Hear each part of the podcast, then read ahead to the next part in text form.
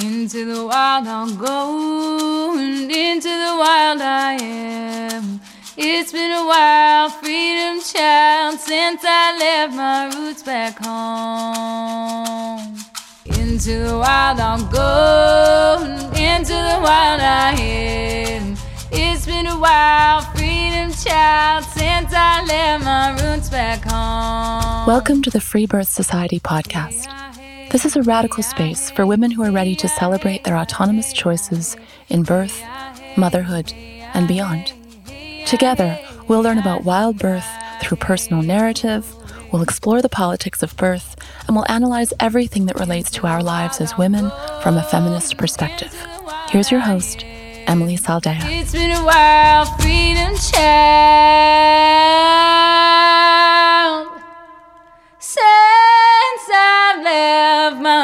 Roots back home. Hello, women! We are closing out the year by turning the tables and bringing you an interview of myself on the Terrain Theory podcast. I'm really proud of this conversation and the depth of information we cover. It's one of my best interviews yet, if I do say so myself. I go over my own origin story of finding birth work and my journey towards sovereign birth, which many of you haven't actually heard. I unpack common mistruths and programming of what sovereign birth actually is. We go over the host's own son's birth, and let's be real, I kind of just blow these men's minds. They, like most others, were totally unaware of the trauma and abuse and lies that modern obstetrics are steeped in, and how medical midwifery, uh, when they attend home births, is actually an entirely inviting the system into your home, even though it's sold as the best choice, even for freedom fighters.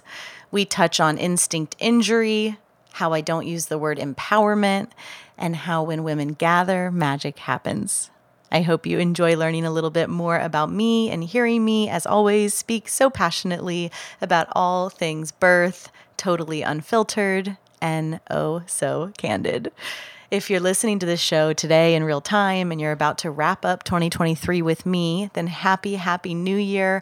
I, for one, got my ass kicked in 2023 and am very excited to take my stripped down, raw, exposed self with all of my learnings and create a powerful 2024. All right, enjoy. I will see you on the other side.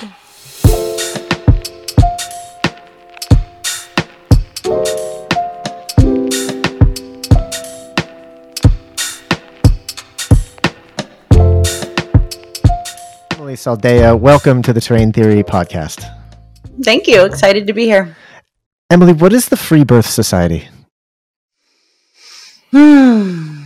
What is the Free Birth Society? It is a planetary platform. It is my company. It is a hub for, I would say, the wild hearted, radical, or radical curious women. Uh, we offer education, support, coaching, uh, focused on the sovereign birth paradigm, which obviously we'll be getting into over this next hour. Um, yeah, so on paper, I would say it is a a ever growing, ever scaling company that I run, that I own, but there is this uniqueness behind it because it also is shaping rapidly into a movement, into uh, the, the entity of Free Birth Society is really becoming this this visual or this brand or this lighthouse, as I often refer to it as, um, for what's possible. What's the difference between a sovereign home birth and a home birth? Yeah, I guess it would just primarily depend on who is there. So a home birth, well, a home birth is just a woman birthing in her home, but in our current culture, when most people say home birth, they are referring to a birth that they had at home with a medical provider, a medical midwife, a CPM or a CNM, if we're going to talk about the states. So it's interesting because language, right? How we use language really, really matters. And most people think that home birth is synonymous with birth attended by a medical midwife. Okay. So, a sovereign birth is a birth that happens in the absence of medical providers. So, who is there in their stead?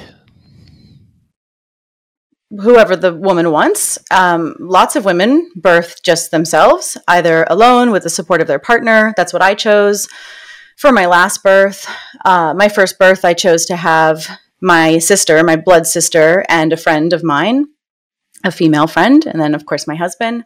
Um, yeah. So if we're talking about, if we're going to zoom out into the full sovereign birth paradigm, I would include it, it is what is inclusive in that paradigm is free birth, which obviously we'll talk about in a second, but it is also inclusive of hired birth professionals but that are outside of the medical system. So I call myself uh, an authentic midwife. I am purposely unlicensed. I attend births. I have no medical training on purpose.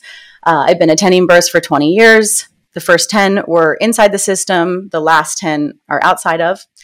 And so, yeah, I would say you can have a sovereign birth. Women have sovereign births that can include hiring a doula or hiring uh, an underground midwife, whatever, anything in that sphere, but it is specifically outside of the medical paradigm. God, Does that make sense? It, it's starting to make sense. Yeah, let's break. no, it is. It is. And break and, it down. Well, yeah. So what you're doing is you're you're shifting my my perspective because, as I told you before we hit record, um, we had a home birth, but it was attended to by a midwife. So in that sense, we were sort of inside the system. Even, well, it was attended by a medical midwife. Yes. So that makes it yeah, a home birth inside the medical paradigm. Right, which is okay. So you're kind of blowing my mind because, as you mentioned, I've thought of home births as synonymous with that that thing, and so you, what you're doing is you're introducing some nuance here and some other options that I was not aware of. Yeah, um, and this is awesome. So why? Okay, so why would why offer this why offer this option? Yeah what, what, yeah what what would yeah. attract um what would attract a woman uh, to have a birth outside of the medical sort of system? Like what attracted yeah. you what what compelled you to create this movement? Yeah well if you want me to start with my personal story i can do that and then kind of branch into Let's what i understand of, of the the full spectrum of of what i know of why women choose these um, sovereign births. So, okay, the condensed version of my story is I dropped out of high school at 16, ready to begin my life. I was super bored and, you know, got straight A's and never went. And so, um, I got really interested in claiming my life really young. So I left high school at 16, moved to LA, and very quickly got into got into the birth world first it was with volunteer work supporting families whose infants were in hospice care and i was bringing the modality of infant massage as a way of bonding with uh, their their babies before their babies were to pass. So a pretty heavy uh, pretty intense introduction into working with families. Um, and and why I bring that up to kind of color the rest of my story is I saw very quickly, and at such a young age, I saw very quickly what happens when a woman is supported, what happens when a woman is seen and loved, and what happens when a woman is centered in her mothering, which is very hard to have happen when your child is in the NICU and in, and in NICU hospice, which is a league of its own. So, from there, I got pretty obsessed with this mother baby dyad. And at again such a young age, I would spend a lot of time in my early teens thinking, what matters? Like, what really matters? What really matters? And I'd go round and round on all these big issues. Um, and the long and short of it is, I realized, it, though it is uh, cyclical for sure, really so much comes down to mother baby, so much comes down to mother, right? Mother baby, I, I use as one word, and I mean that wholeheartedly because they are one word. And so that goes into I am young in my community, so older friends of mine start to have babies, start to get pregnant. I'm in the yoga community of LA. So my friends start to invite me to their births. And so, of course, I'm a yes. I start to see birth. Uh, my first round of births were all home births with medical midwives. And yeah, from that perspective of of 17 now, uh, having no critique of the system, it seemed like the most magnificent thing I've ever seen in my life, right? I'm seeing birth, I'm seeing people come out of people. Like, what's more interesting than that? And so I'm feeling, okay, yeah, I got my thing. This is what I'm going to do. I'm going to take some trainings, I'm going to read the books. And then I go to my first hospital birth. And that's when really everything starts to shift. It's one of those those markers, you know, in my life. So I go to my first hospital birth. It's a friend of mine who I cared for very much. And what I realize now, or, you know, soon thereafter, was all I saw was a very, very standard induction into coerced surgical birth, um, covered in lies, manipulation, and abuse. But I didn't understand that yet. It was my first birth. I'm 17, right? So I attend this birth. It was horrific. And it ended, she was coerced into a C section saying, Your baby is definitely too big to pass through your pelvis. This is a common, a common lie that they use. And uh, they said, Your baby is definitely 10 and a half pounds. Now, I didn't know yet about the scam of ultrasound. I didn't know yet about the giant discrepancies and, um, yeah, fallibility of ultrasounds. And so this mother agrees. She has the C section and the baby is seven and a half pounds. And so I left there and got on my knees in a parking garage at Kaiser Permanente and looked up at this guy or at the parking garage and just was like, all right, I'm in. Like, I'm in. I don't understand what just happened, and I am committed to understanding what just happened. So, I'm going to fast forward through a part of this because then for the next 10 years, I work in the system. I am taught that reform works. I am groomed by mainstream doula organizations, mentors, uh, associations that being a doula and being a medical midwife or a medical midwife's assistant, which is what I did for many years, was how I affect change that was how I help. And I believed it until I didn't. So I, in that time, attended hundreds and hundreds of births. I was incredibly successful in my doula company. Uh, I also ran a nonprofit that supported non live birth outcomes for all of Los Angeles. And so I have a kind of a unique amount of experience in bereavement care. Mm. And yeah, that brings us up to 10 years ago, where I had this light bulb moment. I had been to many births in a row that were incredibly abusive, and I had begun to get language for what I was seeing.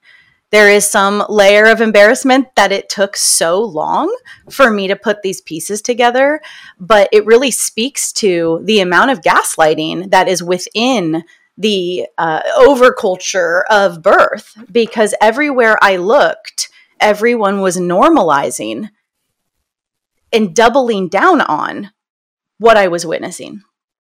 So I felt very lost. I felt very conflicted. I had a tremendous amount of secondary trauma from witnessing what I was seeing, and I was alone. I had no one in my life that I could find who was attending births outside the system, who um, would even speak to what I was trying to bring up in, in our community. Okay. So I attend a series of incredibly abusive births, one after the other. It's just how it went that week that they all went like every other day. And it was so bad. I don't I don't know, you know, I don't need to go into it here, but there was um on the scale there was a lot of sexual assault. There was a lot of obstetrical violence. And I mean I mean, being held down, instruments forced in her body while she's screaming no. I mean, you know, I don't use these words lightly, like very significant. So after my last birth, that was a unnecessary home birth transfer due to the rules and regulations of being a state-owned midwife in the room, which is what we'll get to about about your guys' birth if you want. Um, I ex- I witnessed some really horrific treatment in the hospital to this mother and baby, and I left that birth. Now we're 10 years past that first one. And I looked up to the sky and I said, I'm done. I will not do this anymore. I will not accept money to attend births and pretend like I can stop what I'm seeing. It's a lie and it's incredibly unethical. And so I had a real, you know, face to face with myself and realized not only is it unethical to continue the career path I'm on, but also that no one in Los Angeles that I had attended births with, and I'd been with all medical, I'd been with all the midwives practicing at that time. Um, I wouldn't go any go near any of them for my own birth, which I was in the the early stages of conscious conception. So realizing that there was no one I would attend myself with um, was really my light bulb moment of realizing for myself as I was considering calling in motherhood that I myself, the only answer would be to birth alone, to birth outside the medical system, because I had a decade deep relationship of the reality of it. I'll, I'll stop there if, if you want to say anything. it's it's a remarkable it's a remarkable story and a remarkable journey. And I I appreciate you providing context to the, to the beginning of our conversation. I really it, it, when we were so my son is 7. We I think knew pretty early on we wanted to have a home birth.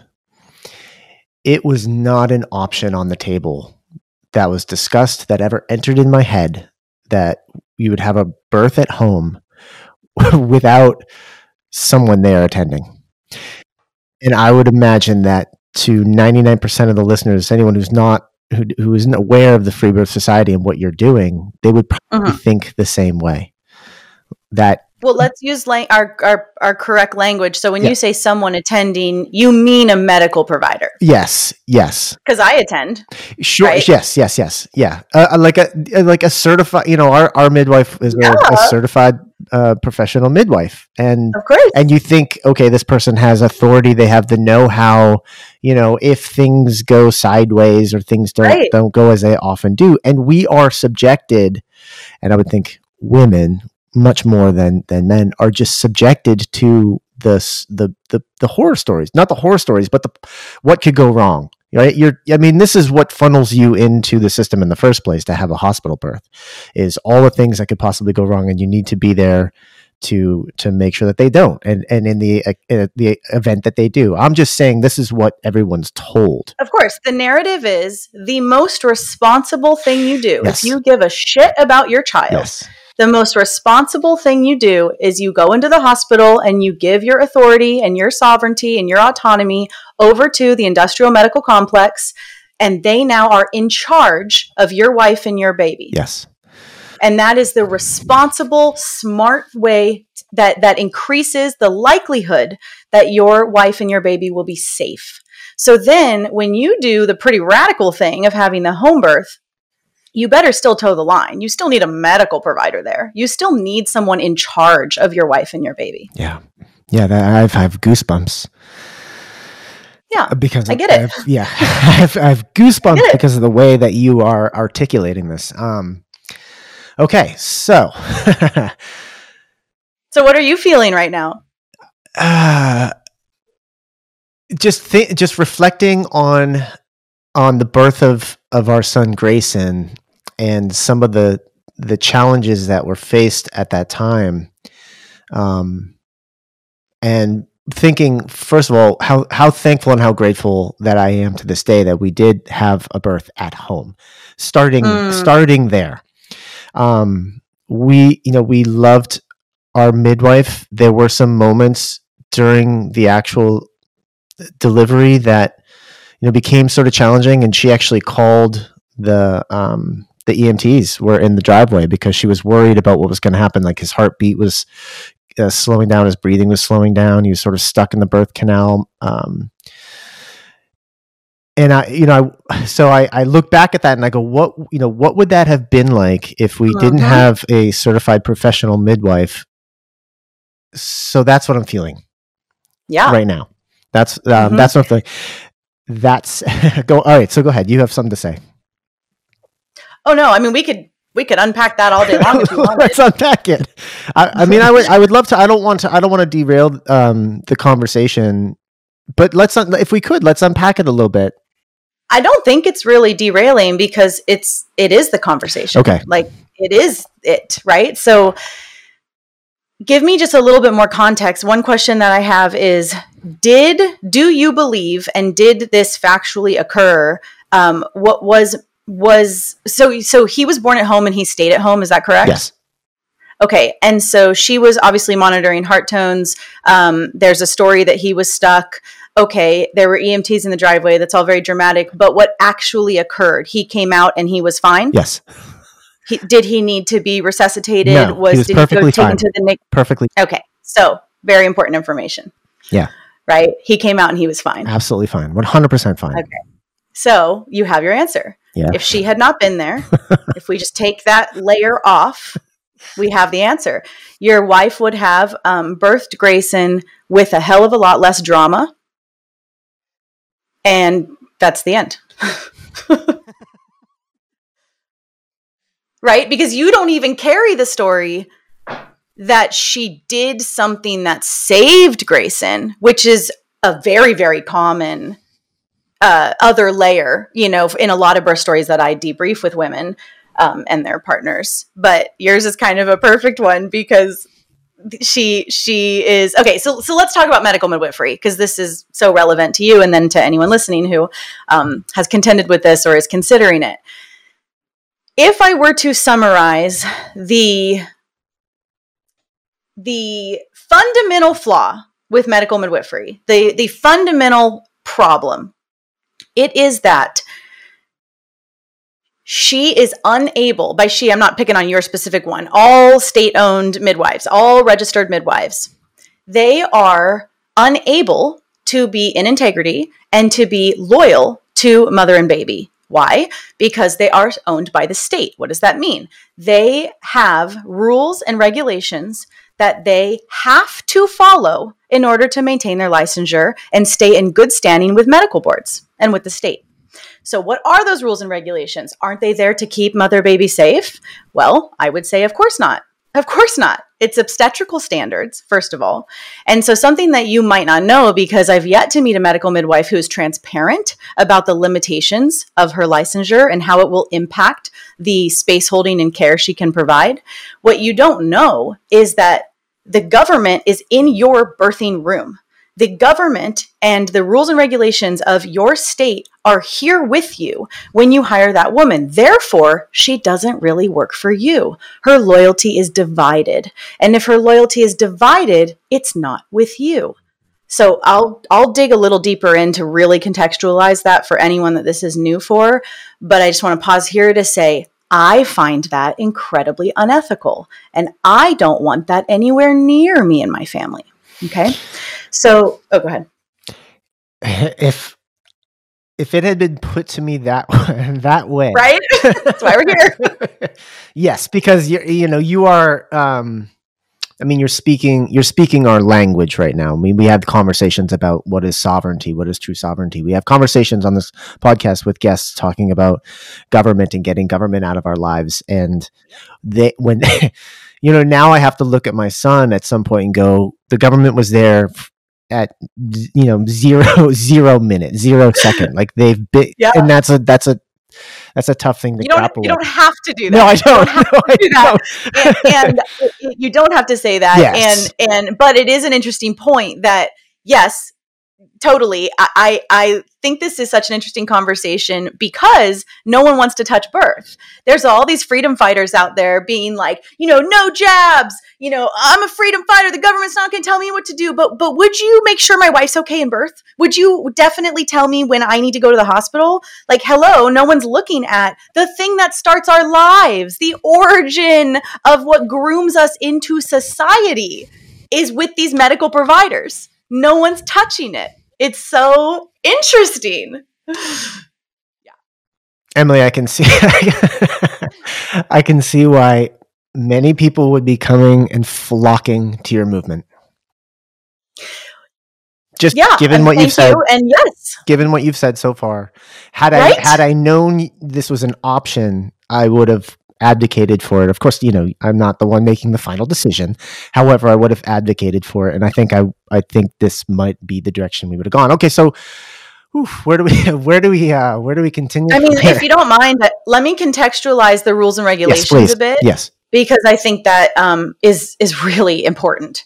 So, again, because I've yet to hear of a medical midwife who is transparent about this. So, what happens is we've got pretty good saleswomen. They are they tend to default to yeah i'm granola. They they they lie okay? So i'm i'm obviously making a generalization. There might be some unicorn midwives out there but i don't think so.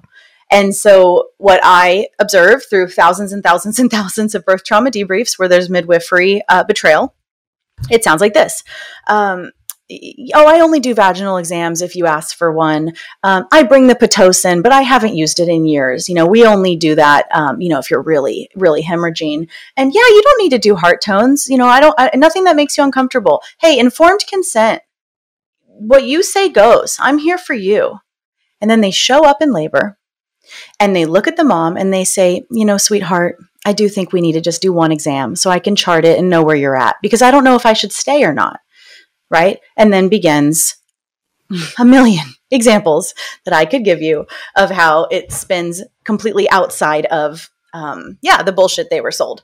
So there are some rules and regulations that are fairly common in the Western world um, so there might be, you know, depending on where you listeners are from, there might be some variance, but I'm going to go off of just kind of the average of the USA. Each state is a little bit different, but where are you guys? I'm in upstate New York, Benson, okay. New Hampshire. I'm in New Hampshire, but we had the birth in Vermont. Okay. So, one example that's pretty universal is a medical midwife is not allowed by her license to attend a birth that is uh, beginning to unfold in before 37 weeks gestation. That in the medical world is called a premature labor, a premature birth. okay, so if a perfectly healthy normal woman who births all her babies at 36 weeks, which I've attended quite a few of those, um, begins to leak her waters at 36 and a half, a medical midwife will say, You have to go, which is a lie. You don't have to go. It's not, you know, she's not being arrested but she will say you have to go to the hospital for an induction. What would be more honest is for her to say, um, I'm going to choose my license here, and to stay in good standing with my license, I'm going to leave. Now, some midwives do say that I'm going to leave, I'm going to abandon your care. And so, what is a freaking woman in labor? Who has planned on this woman, has invested $6,000, has sat at the dinner table with her, she has met her children.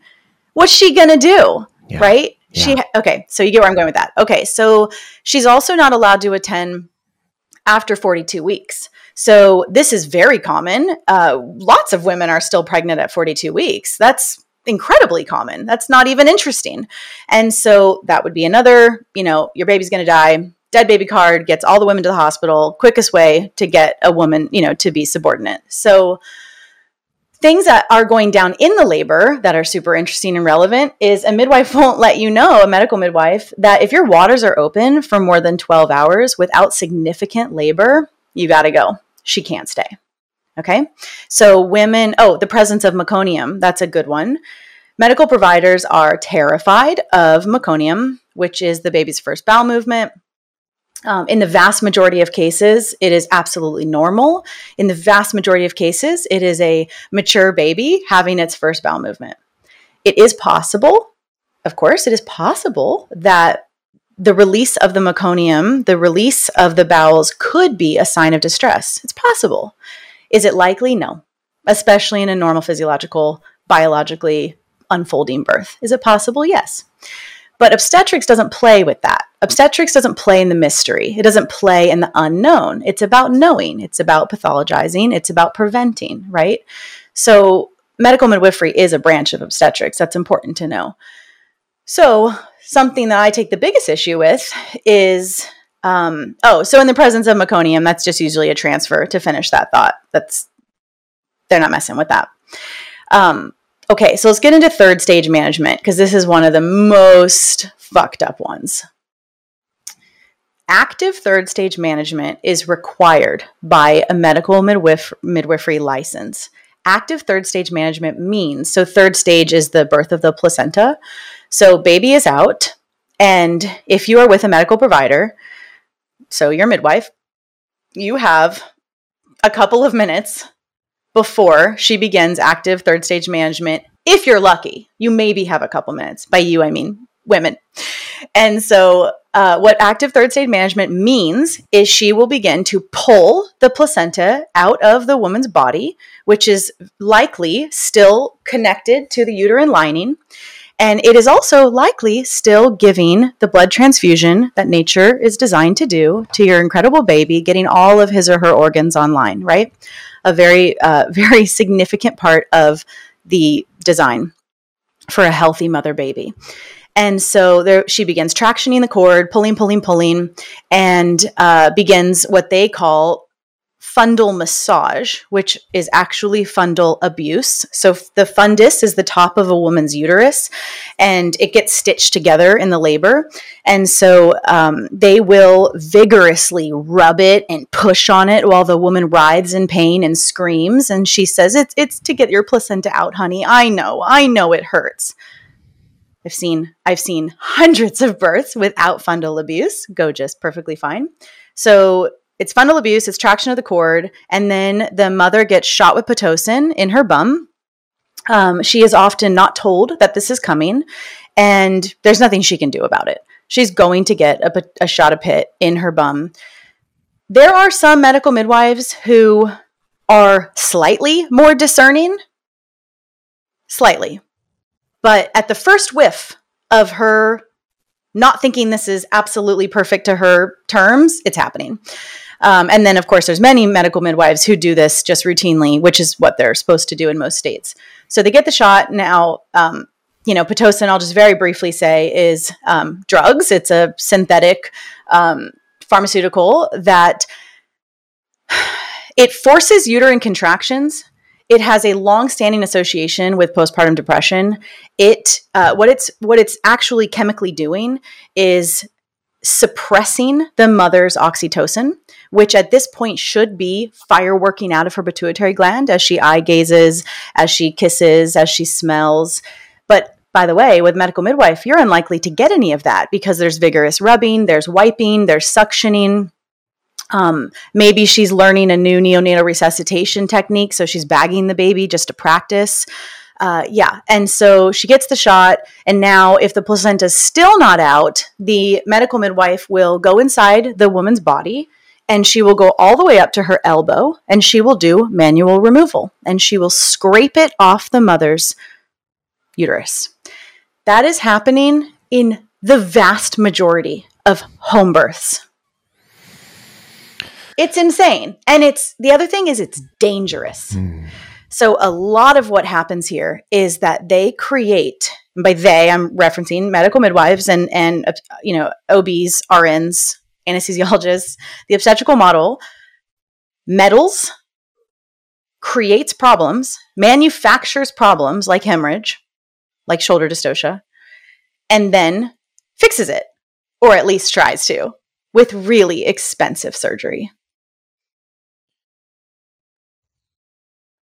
It's a lot to digest. Michael, jump in here.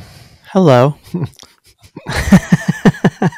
uh, like the one of my favorite phrases I'm coming to realize from a past guest, Amanda Vollmer, is "run screaming from their system." Um, I think basically is what you're saying, Emilee. Uh, obviously, you're so passionate. Um, just to circle back to uh, the m- meconium issue. Um, I do have a, a friend who had opted to, in LA. Uh, she opted to have a home birth.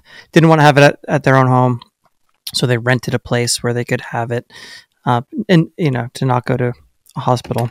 And things did go south, and it was the meconium that caused an issue. Um, and and they, they did lose the baby. I guess what I'm saying is hmm. certainly things do go south, despite people's best intentions, despite trying to go um, the holistic path. So, and so, could you just speak a little bit about that because because it's, it's it this is this is reality. Mm-hmm. things things do happen. So, first layer is I hold the couple of things you said about that birth pretty lightly because I don't know. Is it true that meconium is why that baby died? Because I've seen resuscitation mess babies up. I've seen Pitocin kill babies. Is it true that the baby releasing its bowels and then coming into the into the world caused the death? I don't know.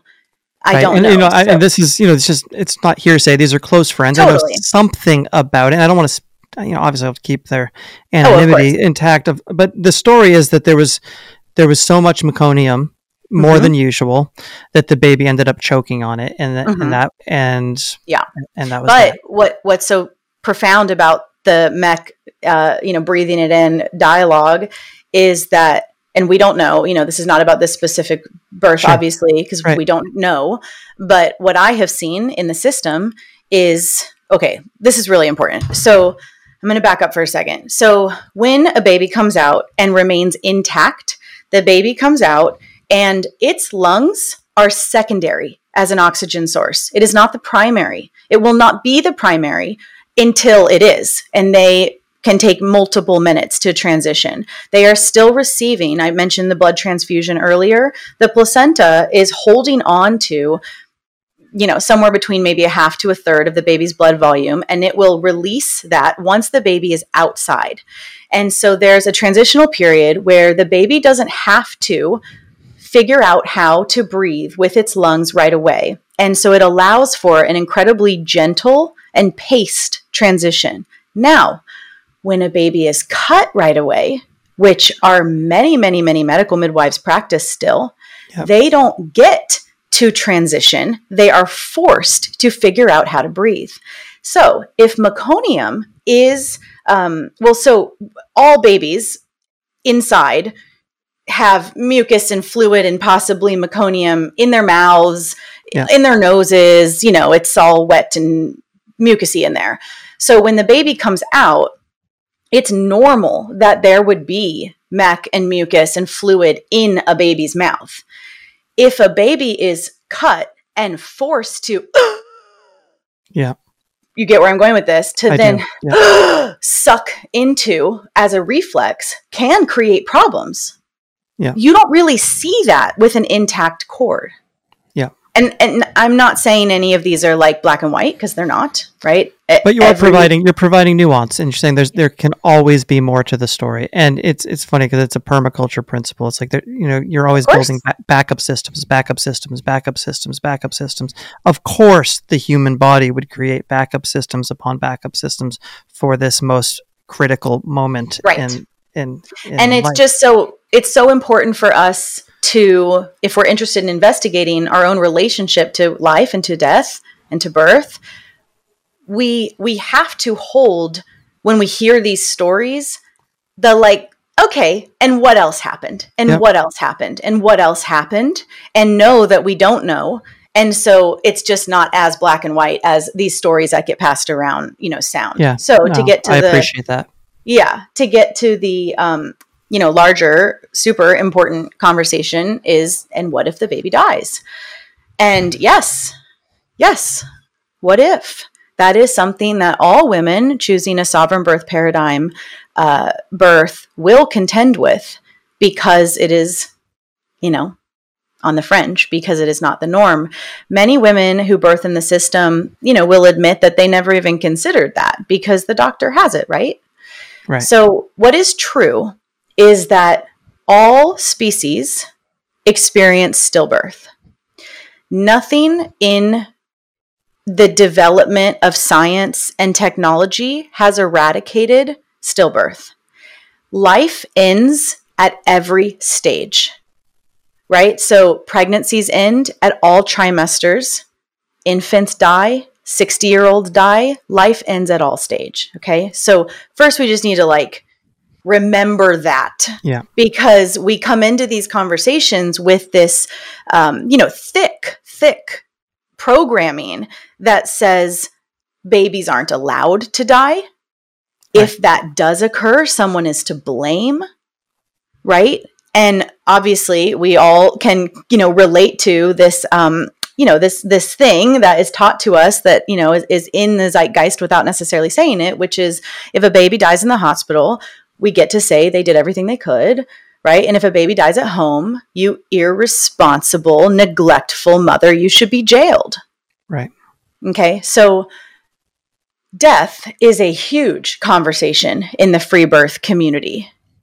What i guess i have to say about it in a nutshell is when you understand normal physiological birth and how to best protect it and support it, you actually realize that birth is inherently quite safe. Hmm. Does that mean it has eradicated sometimes babies will not come here? Of course not. But we have to call in the conversation of spirit, of mystery, of karma, whatever else, whatever words we want to use for what else is in the room when a soul comes to this planet and I'm no authority on that. I can't speak to that. I have no idea what's happening, but I do know something's going on beyond just the mechanics of birth. Okay, so again, you know, my work is is so um, I think it's so interesting as as someone to speak on death because I have supported so much non live birth outcomes with families um, because of the nonprofit that I used to run. And so I used to be passed from medical midwives when they knew I was doing this work. Medical midwives would say, Hey, my client lost her baby. She still wants to birth at home. Will you attend her? Of course. And so I got into this kind of interesting pocket of um, being with women who had lost their babies and didn't want to go be induced, be C sectioned, still wanted an at home funeral, wanted to hold her baby, be with her baby. Um, which taught me a lot. And it, yeah, I mean, it's profound.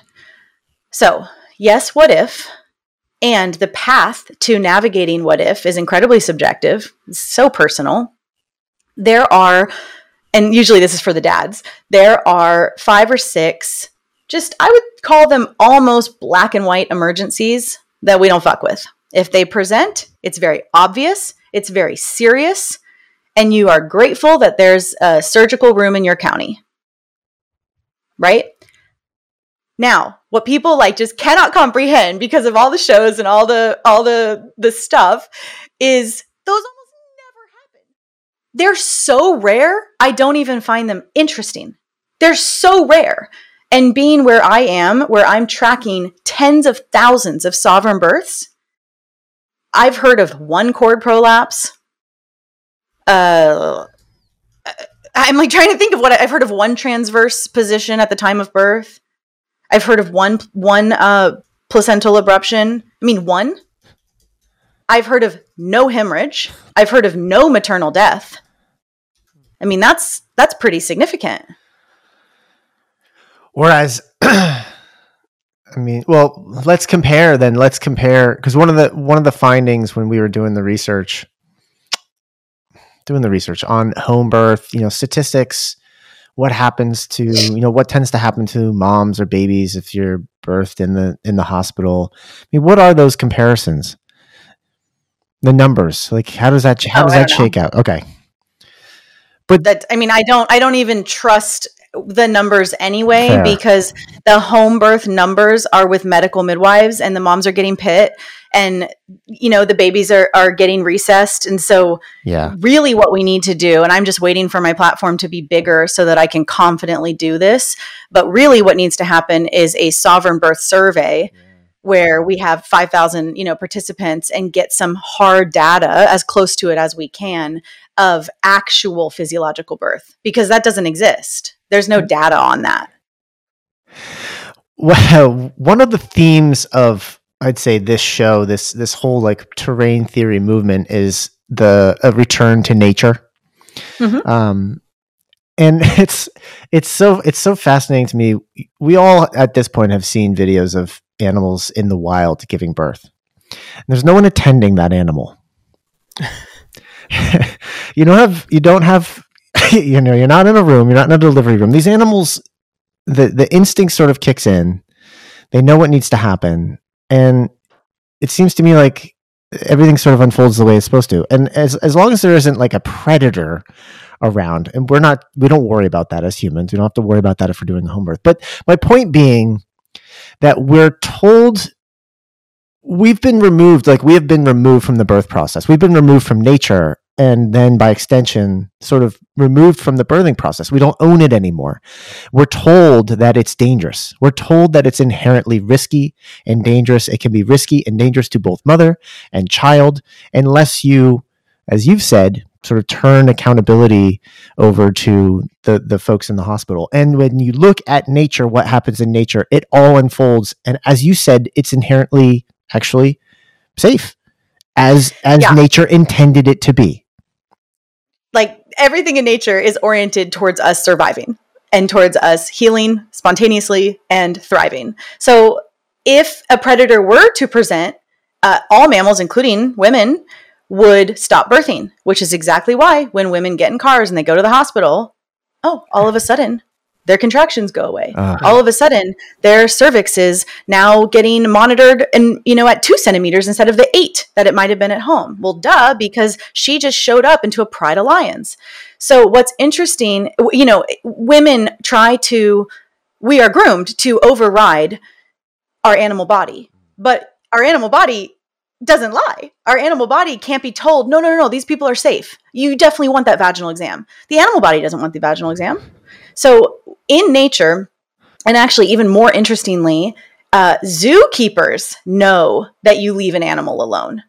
If you Google um, what to do when your cat births, it will say, leave it alone it's you know it's really interesting. And and the term for this uh, my mentor is an elder midwife. Her name is sister morningstar uh, one of my mentors. She uses this denaturing you know concept. She refers to it as being instinct injured mm-hmm. that we as a people mm. are instinct injured.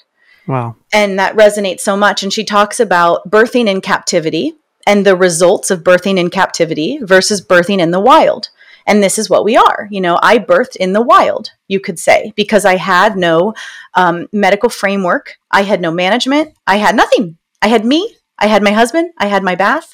I had my toilet. I had my bed, you know, and I had my mother with my daughter. And birthing in captivity, you know, you all know what it looks like. It's technology, it's surveillance, it's charting, it is um, getting up on a bed, being told how to push, being told when to push, being told when you can go to the bathroom, being told when fingers need to go inside of you, being told to scream less, being told you should numb out, being told you need the fentanyl, sweetheart. Let's get you as disassociated and numb so that we can strap you down, literally, strap you down and pull your baby out. And every single procedure has a pretty big dollar sign associated to it. So birthing in captivity doesn't work well, right? To and again, just to bring it full circle, to the point that zookeepers know that you leave the giraffe alone. No one's allowed near the giraffe. So it is the instinct injury, but it is also it is also, you know, big pharma takeover. It is also, you know, what has gone down in the last hundred years, two hundred years, even the the met the midwifery takeover has been one of the most significant and interesting, successful um, uh, smear campaigns. I think in American history home birth was the norm until very recently. You know, we've really, depending on your lineage, it's only one or two back that we were all home birthers. Yeah. And the narrative is, well, but yeah, weren't women dying in droves? Isn't, I mean, surely this is worth it. Surely the white coat is helping keep us safe.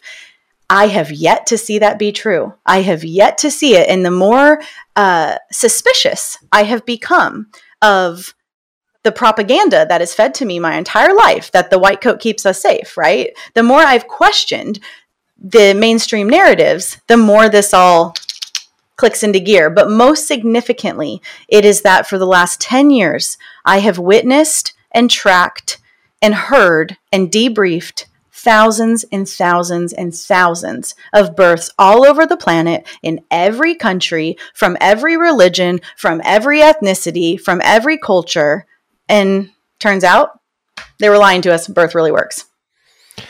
But do you want to be saved? You know, the, the, I mean, we could go really deep into the the resistance we have to take responsibility and you know all the drama that we're very committed to in our lives. Yeah, well, Right. You're- yeah, go ahead. Mike. beyond birthing, just just as as people living in society, right? Right. Mhm. Yeah, to become sovereign, actually sovereign humans. Also, women and families don't understand, or they don't seem to understand, that engaging in the system is entirely voluntary, and that might be one of the most important things to remember and to and to shout from the rooftops. You don't have to have health insurance. You don't have to call and ask who your OB is. You don't need to do that, right? It's quite freeing to see who you are without that.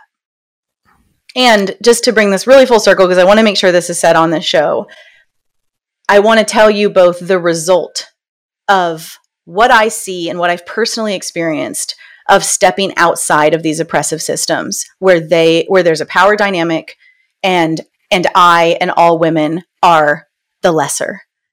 The result of women stepping out and saying no thank you and taking responsibility for their births, their lives, their families is power. It's embodiment, right? And so then what we see is it's a full on domino effect. Women aren't institutionalizing their kids after they have free births. They're not going to pediatricians and saying, Is my baby okay? They're not shooting them up with what is it now? 47 injections by age of one or something. They're not doing that. They stop wearing high heels. They leave their shitty jobs. They leave their shitty husbands. All of a sudden, they heal their, their anorexia and their lifelong binge eating, you know, behaviors. Like women start to fucking heal. It's so big. And it also makes so much sense why our culture is fundamentally committed to suppressing that and creating a mother baby fracture from the get go. Right? But where I sit in my community, where that's just not really happening, it is incredible to see who I am, to see who these women are and become. Michael. Yeah. Well, you are um, you are a force of nature. You truly are. Um, and it's very inspiring to hear you hold court. Uh, I don't really want to say too much. I'd rather just listen to you. But I, I'll say one more thing. Uh, I think what is um, one. Well, you would know infinitely more than me. I imagine there are there must be others like you, but you're certainly a shining, blazing comet uh, with of of of of articulation of of deep truths. But I'm just what I think the reason that you are who you are is because you got into this so young, right? It's like as you were you said you were what, 16, 17 years old and all of a sudden you're and you're down on your knees in a parking garage saying like something's something ain't right here. And I, it's similar Ben when we talked to Victoria like th- this when somebody like is turned on to the system being a fraud. Ruthie always reminds me how I had a system is the system is a fraud bumper sticker on my Volvo when I Mhm. was 22, and I was like, it's like, yeah, I was right back then. Like it took me another fucking 20 years to do something about it, but I knew. marinating. You were marinating. yeah, exactly, exactly. But I do. I, I think that's w- why your fire. To me, I'm just meeting you today for the first time, but it, it seems to be so so bright is because you really you you got the message really early and really young and and that seems to be this just comes down what does that come down to for our culture like how do you reach the youth how do you educate how do you Mhm. instill these values um you know from from the Well, word go I mean, it happens in our families, right? Like my daughter and son, this is their reality. Yep. They, they've never been to a doctor. They they only know an intact mother, you know, and so how that creates an intact family and intact births, and then the ripple effect, it just becomes the norm. I mean, it happens. It can it can happen really really fast. Um, and yes, you know, my my it, my personal level of experience is unique Yeah. right now. Um, my creative partner has also been working in the world of birth for 20 years, but she's never worked in the system. And so you guys should have her on You think I'm articulate? it's insane the way she can the way she can break spells with her words. So she she's incredible. Her name's Yolanda Norris Clark, and she's would be a great guest. She also just came out with a book, so that would be fun to talk about on um, ecstatic birth.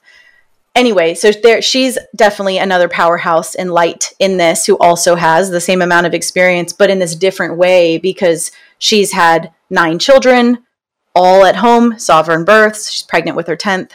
Um, and then, of course, we have our foremothers. You know, we have the women who have carried this movement uh, more underground. I, what's unique Right. about what I've done is because of my generation, eh, you know, just my time in history. I took this into Instagram podcast. Right. Um, you know, the the the way in which this work has carried just through the time I'm in is is pretty unique to to me.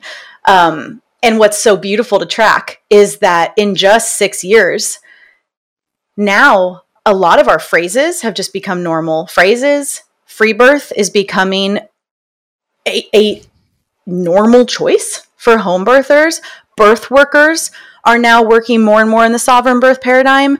I mean, it is crazy to see how fast women are waking up to this, which also doesn't surprise me because women are smart and they want their babies to be great and with them and not taken. And and so to bring back to what you said at the very beginning of this episode, why would women choose this? One of the most common ways that women come to this choice is after first being abused in the system Hmm. right? And so I would say that's like if I had a pie chart, that would be the majority of women who at this time are choosing it because they had such um, horrific experiences that they said never again. You know, I've worked with women in the Middle East who, um, you know, will will pretend that they're not even in labor until their husbands go to work and then stay home quietly and have their baby because they would rather kill themselves than go back to the hospital and be treated the way they were treated. It's very serious. It's very dark what's happening. Yeah. And so, you know, it is life and death for some of these women. And anyway, so a lot of women come from trauma and say hell no, and they take responsibility. And it becomes in those women's minds, um, well, really to pivot to the conversation of risk is also important here because birth is risky but so is driving a car and eating food and um, walking in the rain. you know, everything has its own unique set of risks. And that's important to the what if and the death conversation because hospital birth is risky, home birth is risky. It's all risky because we're alive. Everything carries risk. And so what it really is is what set of unique unique risks can you live with? right and so these women and i'm kind of um, you know i don't mean to speak for anyone else but from what i track and certainly for myself i know what i get in the system i don't trust it i don't want it that does mean that when i birth at home i am risking a possibility that my baby could need an or or i could need an or and i would be an hour away from one yes i can live with that I also want to say something you're really not allowed to say, but if my baby were to die, I better be at home. Yeah. I better be at home with just my husband and my daughter and my son and my community. I mean, you know, like sovereign death Yep. is incredibly important to me. That doesn't mean I want my baby to die. That doesn't mean I'm reckless. Of course not. It's an interesting you and you've come to the other end, the alpha and now the omega. And this is a completely separate conversation, but it also is we're looking at all of society, but sovereign death. We're we're not afforded that either in this culture, are we?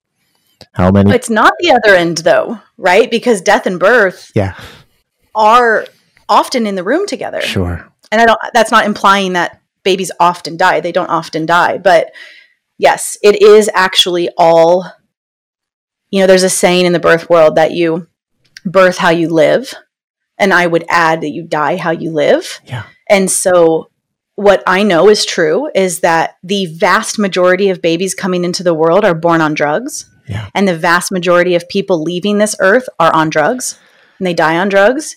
And that's a no for me. Amen. Emilee, uh, we're almost at an hour, and I don't know where the time went. um, you're certainly leaving me with a lot to think about, a lot to reflect on, a lot to think about. I can only imagine the same for the listener.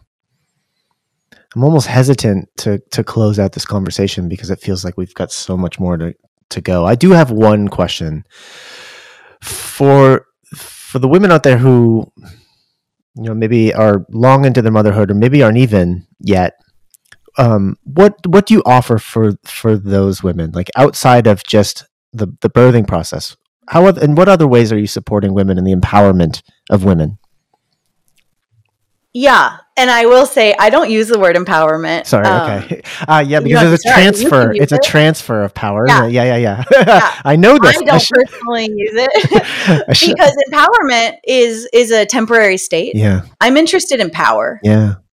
and I'm interested in what happens in the the contagion, you could say, of power. Okay. When women are around powerful women, there's this contagious resonance that happens, but it's not. Um, it's interesting because it's not. I would never say I empower women. That's bullshit. No, I don't. I have no idea what what they're going to do. That's for them to figure out. I'm focused on myself and being Mm. powerful, right? And so I get to show up in my 100% responsibility and everyone else can do whatever they want.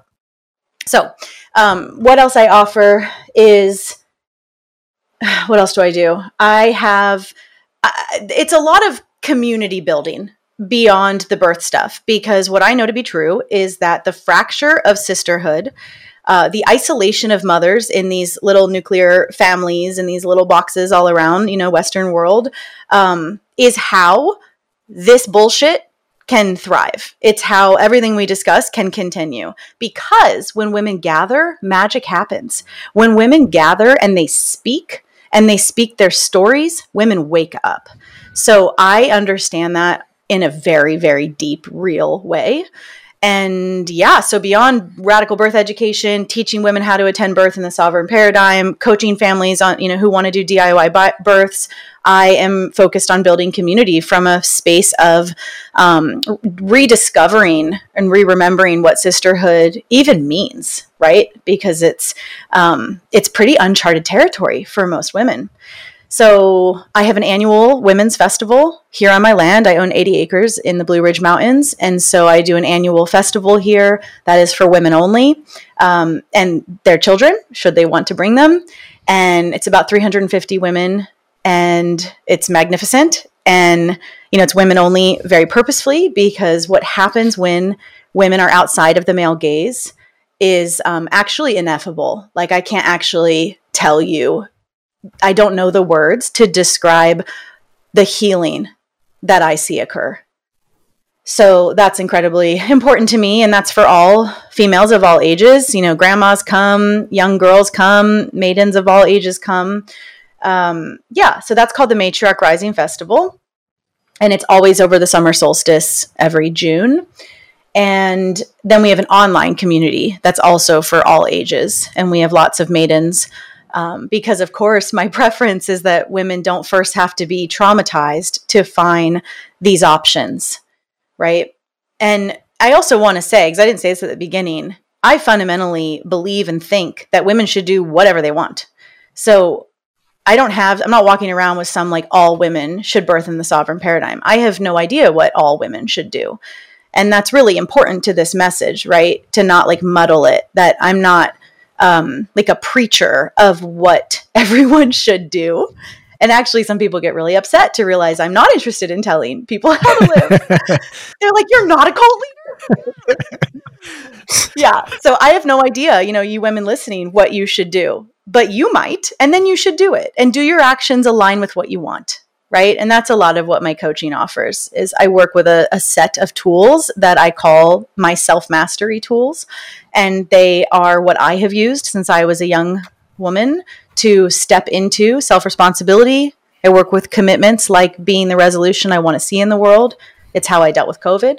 It was i don't mean i don't mean that i got it. I mean it's how i dealt with the, facade of it with, with the game as i call it now. Um, and instead of you know getting in deeper i just opted out. And i just decided i wasn't going to play the game. And i bought land and i created the life i wanted.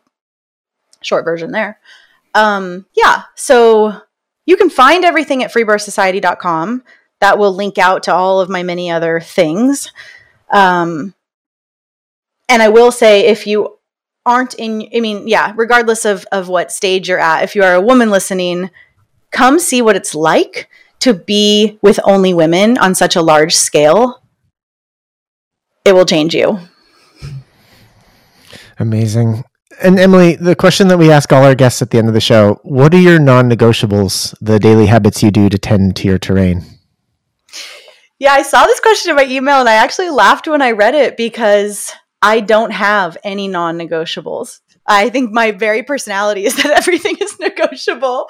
Uh, but I will say uh, the only thing I came up with was, um, you know, focused, phone free, work free family time.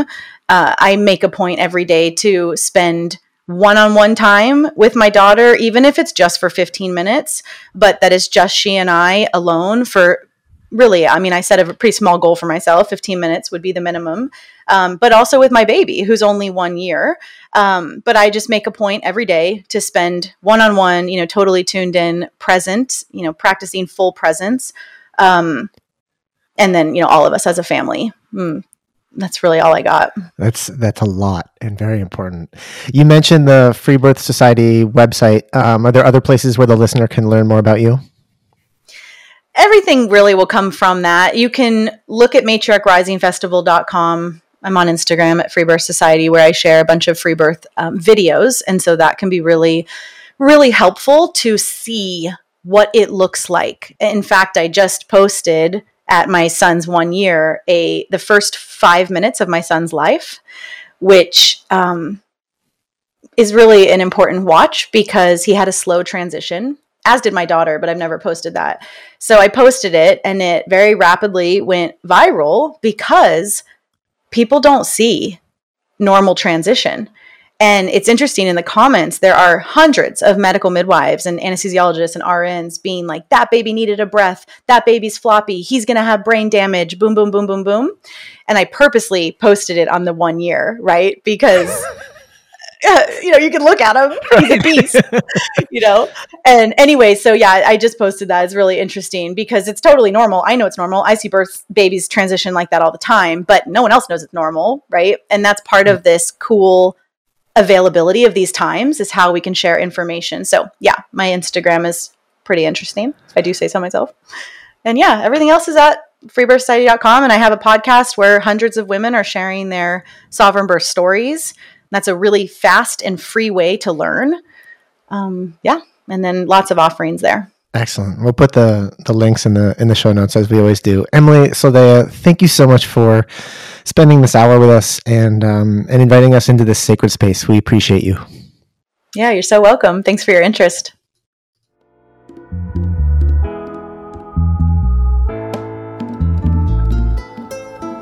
Hope you enjoyed the show today. You can support this podcast by donating to it on freebirthsociety.com and leaving an awesome review on whatever platform you listen on. The more reviews, the more visibility the show gets, so let's spread the word of sovereign birth. We've always got a lot going on at Free Birth Society, and you can find out about all of it at freebirthsociety.com, at Free Birth Society on Instagram, and opt in to my newsletter below in the show notes. We offer courses on free birth, authentic midwifery, and the blood mysteries, as well as one on one coaching, in person retreats, and of course, our annual Women's Festival. Our exclusive, vetted private membership is definitely something to check out if you're looking for a community of wise sisters. Together we rise. We must speak our stories, claim our lives, and support one another. This is the living revolution, and I am so grateful to be in it with all of you. I'll leave you with our epic Free Birth Society theme song, Wild Woman by Aruba Red. I honor you for the wisdom you held, the ancient traditions of plant medicine and womb magic. I feel the spirit of the ancestors as I place my hands upon my belly.